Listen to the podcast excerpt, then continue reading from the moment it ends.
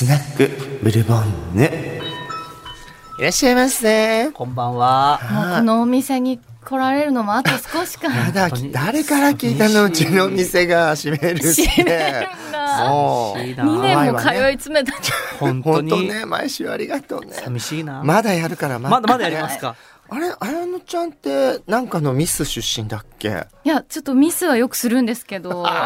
面白い。うまいな。親父ギャグで。あすいません。ミスコンとかに出たことはないのね。ないんです。この間あの日本のねミスコンの超有名どころのミス日本のあの最近のねグランプリに輝いた方のことで割といろいろと話題になってまししたね。ね、22日に、えー決まったんですけど、C のカロリーナさんというね26歳の素敵な方がね、グランプリになったんですけれどもただその今カロリーナってお名前でもねちょっと伝わるようにウクライウクライナ生まれの方で5歳から来日されていた、でそれ以降ずっと日本に住んでらっしゃるのでお話しされる内容とかあの触れてきた文化はもう本当に日本のそれなんだけれども、はい。見た目はあの、まあ、完全に、まあ、ウクライナ出身の方の見た目をしているということででこのミス日本自体は日本らしい美しさっていうのを掲げてはいるんだけれども、その条件としてはちゃんと日本国籍も取ってらっしゃるし何の問題もなく、で今回はそのまさにそのそれを掲げているこの大会側がグランプリとして選んだから、別に大会側はこれでいいと思ってらっしゃるわけだけれども、こうギャラリーたちがそれを見た人がえこの人がミス日本はちょっとなんかみたいな違和感とかを結構いっぱい SNS などで発信されて話題になったんですけど、きょうちゃんはどう思った？いや、これは、ん。あの、ツイッター上、X 上で、あ、結構話題になってるんだっていうのがあって、バーって見てたら、どなたか書いてた、ヌートバーがね、活躍して日本だとか言ってるのに、うんうん。なんでミス日本になると今回突然こう牙を向けるんだっていう話があって、うんうんダブルスタンダード感あるよね。確かになと思った、綾乃は？綺麗だなって思った。あもう綺麗だしいいじゃん、ね まあ要はあの条件としては国籍だから満たしてる、で見た目とかのいわゆる人種の方のイメージで気にしてる人が多いんだなってことだよね、あのああ結果ね。とその、私たちそのミス日本ミス日本って言いますけど、うん。その審査を詳しく見たことってないじゃないですか。ああ確かに。例えば今回そのカロリーナさんがすごい日本の文化に慣れ親しんでて、すごい心があってそこが評価されたとか、はい。そういう背景がわからないからやっぱりあのい一文というかニュースだけだとちょっといろんなコメントはあ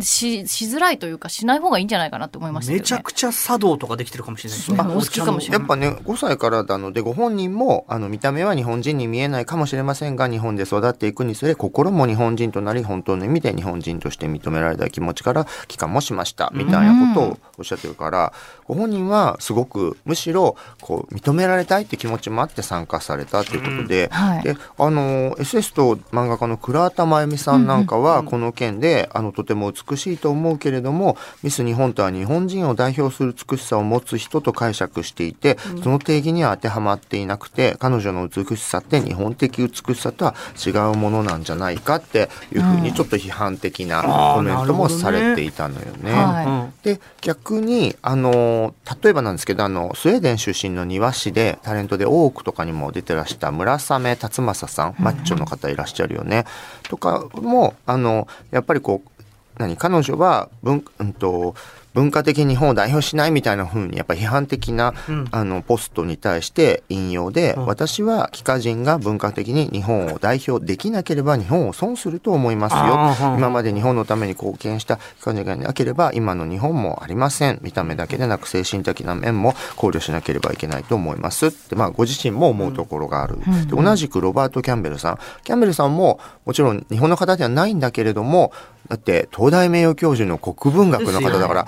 もう私たちのいわゆる日本人よりも日本語とか日本の文化を知ってらっしゃる方じゃない？であの彼ロバートの中はかなりはっきりとこうやっぱり批判的な人に対して怒っていてあの社会でね活動しようとする若者の文化的代表の資格をあのその周りの人がうんぬん言うこと自体が肩払いたいんだと。やっぱ本人が日本が好きでうん。日本の文化を頑張りたいって言っている思いをお前にはその資格がないって外野が言うこと自体おかしなことだって批判されていて、でもこういう問題はねやっぱ過去にもいろいろあって2015年の時のあのミスユニバース世界基準のミスユニバースの中の日本代表を選ぶ時にもやっぱりこう宮本エリアナさんっていうのは日本人のお母さんとアフリカ系アメリカ人のお父さんだったので、いわゆる2つの人種のあの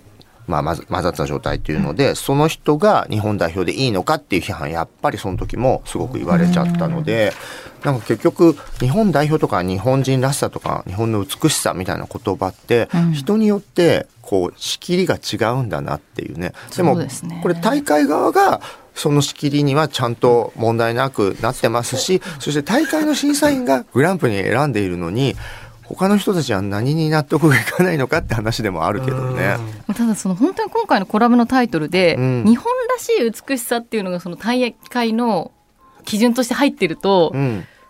難しいですよね。そもそも美しいも、ね、うん、わかんない。あの人によって基準違う。日本らしいも人によって基準違う、うん、そうだね。だから日本らしいを表面的なね、それこそおかっぱ頭でみたいなモデルの山口小夜子さんが、ね、一世風靡したああいうものが日本的なまあ、モデルみたいな世界も含めて美のイメージだとしたらもちろんそことは今回は違うかもしれないけど、うん、でも歴史があるものだから第何回のグランプリはこの人だっていう最初山本藤子さんだったりしたわけじゃない、そういう流れを見るときに時代性もそこで見えるでしょ、はい、この時期は、あのどんどんこう多様性が広がったんだなとか。でこの後ずっとじゃあさこういわゆるこうルーツが海外の方ばっかりになるわけではないから、うんうん、たまにはこういう方も選ばれていたっていうのも懐にもなるんじゃないかな。なんてね私も思ったりするんですけど、うん、ただなんか今回のことで結局こんなんだったら美を競うミスコン自体どうなのって言葉も出てきちゃってるから、突き詰めると